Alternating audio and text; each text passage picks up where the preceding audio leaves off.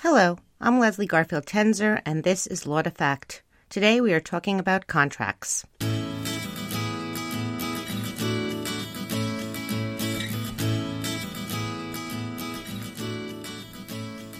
In this episode, we will discuss contract formation, specifically consideration. But first, a few disclaimers. Disclaimer 1 This is just an overview. You are always responsible for understanding the case law that supports any rule of law. Disclaimer number 2 Always remember you take the professor, not the course. So if by some chance you are listening to this and I am not your professor, keep in mind that I may emphasize and even include or not include areas of the law that are different from your professor. Okay, let's talk offer, acceptance, and assent. Before we discuss the specifics of each of these rules, I offer you an analytical framework. When considering whether a contract has been validly formed, ask yourself 1. Did the offeror make the offer? 2. Did the offer lapse? 3. Did the offeree accept? And 4. Did the parties assent to the agreement? And keep in mind that consideration is essential to any binding contract. You can listen to the consideration podcast on Law to Fact, but today, again, we're only talking about offer, acceptance, and assent. An offer need not include the words I offer, but it must communicate to the offeree exactly what is being offered. So I quote you $1,000 for 100 mason jars for immediate delivery to your warehouse on June 5th is an offer because it's definite and specific. It informs the offeree of what he or she can expect from the contract. But a response to, Will you sell me bulb or pen? of will not sell for less than $6,000 is not an offer. It is rather the answer to an inquiry. Price alone does not present enough specifics to inform the offeree of what he would be agreeing to. And keep in mind, the offeror is the master of the offer. So an offer, in addition to including terms, can ask for acceptance as a return promise or acceptance as performance.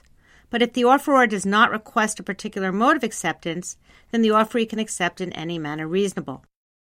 If the offeror requests acceptance as a return promise, then the contract is considered a bilateral contract, promise for promise. Bi means two, so two promises.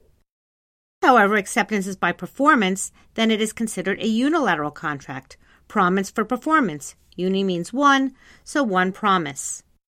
Let's look at this for a moment. Sally will pay Betty $100 to mow Sally's lawn on June 5th. Ask yourself, if this were a unilateral contract, what is it that the offeror, Sally, wants in return? Acceptance by promise or by performance? Well, this is a unilateral contract, and so Sally is requesting acceptance by performance. Only one promise here Sally's promise to pay. But what if this were a bilateral contract? What is the offeror, Sally, asking for in return here? Well, in this instance, Sally is looking for return promise. Sally promises to pay, and Betty accepts by promising to mow two promises. Remember, if the offeror is not specific as to the method or mode of acceptance, then the offeree can choose the method of acceptance. Acceptance can either be by return promise or by performance. Another note an offer can be to more than one person. I can offer to sell my car to five people. The first person to accept will be the accepting party, and the offer is considered expired with respect to all other parties. But be careful.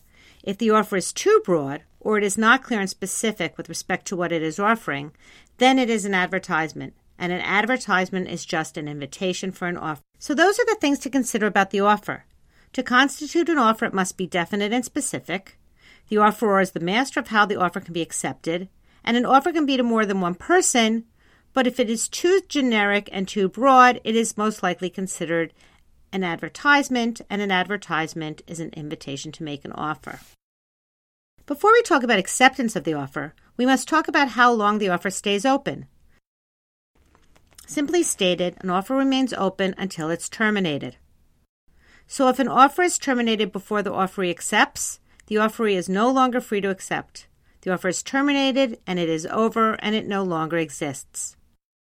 An offer can terminate five ways. It can be terminated by the offeror, it could be accepted by the offeree, the offer can lapse, it can be terminated by death of the offeror or by incapacity of the offeror. Let's look at these one at a time. Termination by the offeror.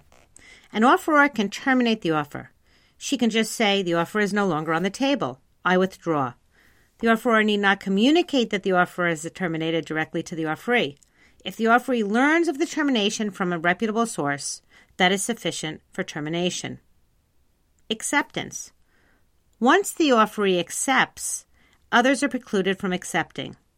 So, where Sam offered to sell Bryce a home for $100,000, acceptance by Tuesday, and Bryce learned that another had accepted on Monday, the offer is terminated with respect to Bryce. The offeror has the power to make the offer to more than one party. Think about homes put on the market or a car advertised on Craigslist with the price, the number of miles, etc. That's a definite and specific offer to more than one person. But keep in mind, acceptance occurred when the first person to accept accepted. So once the offeree, whoever that offeree is, accepts the terms, the contract is considered accepted, and now we just need to see if there's assent and consideration. Consider the following.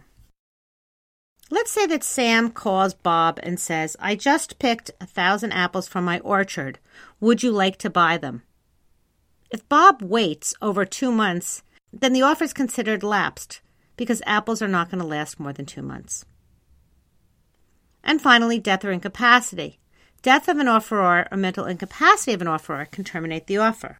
If a photographer makes a unilateral offer to pay his nephew if his nephew carries his bags and the uncle dies, then the offer is terminated. Keep in mind, this was a unilateral offer, so the offeree can only accept by performance. And since the uncle died before the offeree could perform, the offer is terminated before acceptance. Incapacity has the same result. Think about the philosophy behind incapacity. A mentally incapacitated person is not competent to contract, and so, as offeror, he or she is similarly not competent to make an offer to enter into a contract. In some instances, an offeree can make a separate contract that binds the offeror to keep the offer open for a certain amount of time. At common law, this is called an option contract. The parties can make a contract that gives the offeree the option to keep the offer open. For example, if Sal offers to sell Betty his house, Betty may want time to find a mortgage or think about accepting without worrying about whether she will lose the opportunity to accept the offer, perhaps because someone else will accept first. So Betty can enter into an option contract with Sal. Betty and Sal are contracting to leave Betty's power to accept the offer open for a certain amount of time. Keep in mind that option contracts, common law contracts to keep the option to accept open to the offeree, must be supported by consideration. This is because the offeror is losing the opportunity to make the offer to enter into the contract to someone else. And so she or he needs to receive something in exchange for losing that right. And by the way, you can learn more about consideration again in the Consideration podcast. Now, option contracts are applicable for contracts for services or land. Keep in mind that if the contract is for the sale of a good, then an agreement to keep the offer open to the buyer is called a firm offer, as covered by the UCC. Unlike an option contract, a firm offer does not require consideration. However, it must be signed by the merchant making the offer and is only open for the time stated or reasonable time, but in no case for no longer than three months. A firm offer can only be made by a merchant and must be for the sale of goods. An option contract can be made by anyone and is for anything other than the sale of goods by a merchant. An option contract requires consideration, a firm offer does not. Okay, now we have an offer. The offer is open, and it's time for the offeree to accept. Let's talk about acceptance. Acceptance means communicating an unconditional willingness to be bound. Again, remember, the offeror is the master of the offer, so if the offeror requests acceptance by promise, the offeree can only accept by promise. Same if the offeree requests acceptance by performance. But if the offeror is silent as to the requested method of performance, then the offeree is free to accept in any manner reasonable. What about the timing of acceptance? The offeree must accept by the time specified, but if no time is specified, the offeree has a reasonable time to accept. So, where a roofing company needed some time to make credit checks, this was before computers and way before Equifax, the roofing company was allowed several weeks to accept the offer. An offer remained open until a reasonable amount of time. Let's talk about acceptance and the mirror image rule. At common law, acceptance must be the mirror of the offer. This is called the mirror image rule. Acceptance with different or varying terms becomes a counteroffer. So Sam offers to sell Bryce his farm for $500 on June 5th. If Bryce replies, I accept, that's fine. If Bryce replies, I accept and will buy your offer for $500 on June 5th, that's good too. In both ways, they mirror the offer. They have not changed the terms. But if Bryce says, I will buy your farm on June 5th, but I want you to remove all the hay on the farm before I pay, well, that varies the terms and it is considered a counteroffer. The mirror image rule is a common law principle and not applicable to the sale of goods. Acceptance for the sale of goods is covered by 2207 Battle of the Forms and discussed on the 2207 Law to Fact podcast. One other rule that starts with an M and deals with acceptance is the mailbox rule. The mailbox rule deals with acceptance by mail or fax or email. The mailbox rule states the minute acceptance is put in the mail, the offer is accepted. It does not matter when it reaches the offeror so acceptance is upon dispatch. However, if the offeree puts rejection in the mailbox, rejection is effective upon receipt. So let's say that on October 20th, Sam offers to build a swimming pool for Bill. Sam does not specify the manner of acceptance. If, on October 21st, Bill puts acceptance in the mail, then Bill accepts on October 21, even if Sal doesn't receive acceptance until October 25th. But if Bill puts rejection in the mail on October 21, and calls Sal on October 22nd to accept, and then Sal receives Bill's letter on October 23rd, Bill's rejection is void. Because rejection is upon receipt and Bill accepted by phone call on October 22nd before Sal received the rejection. Once you accept, you cannot reject. Okay, that's acceptance.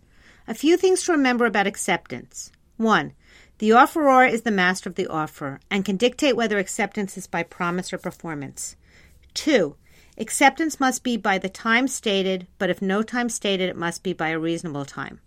3. The common law mirror image rule holds that acceptance must mirror the offer. 4. The mailbox rule says acceptance is upon dispatch, but rejection is upon receipt. And finally, let's talk about assent. Assent means a willingness to be bound. It is looked at objectively. So when a judge considered whether an agreement to sell land that was written on the back of a coffee shop receipt was actually made by the parties and whether the parties were intended to be bound, he found that there was assent because a reasonable person would have thought so too. So, when analyzing offer acceptance and assent, ask yourself 1. Is the offer legally valid? That is definite and specific. 2. Is the offer available if the offeree wants to accept it? 3. If acceptance is valid, was it made in the manner requested? Performance or return promise? Did it meet the common law requirements of the mailbox rule? And finally, would a reasonable person find the parties expressed an intent and willingness to be bound? So that's offer and acceptance and assent. Hope you liked it. See you next time on Law to Fact.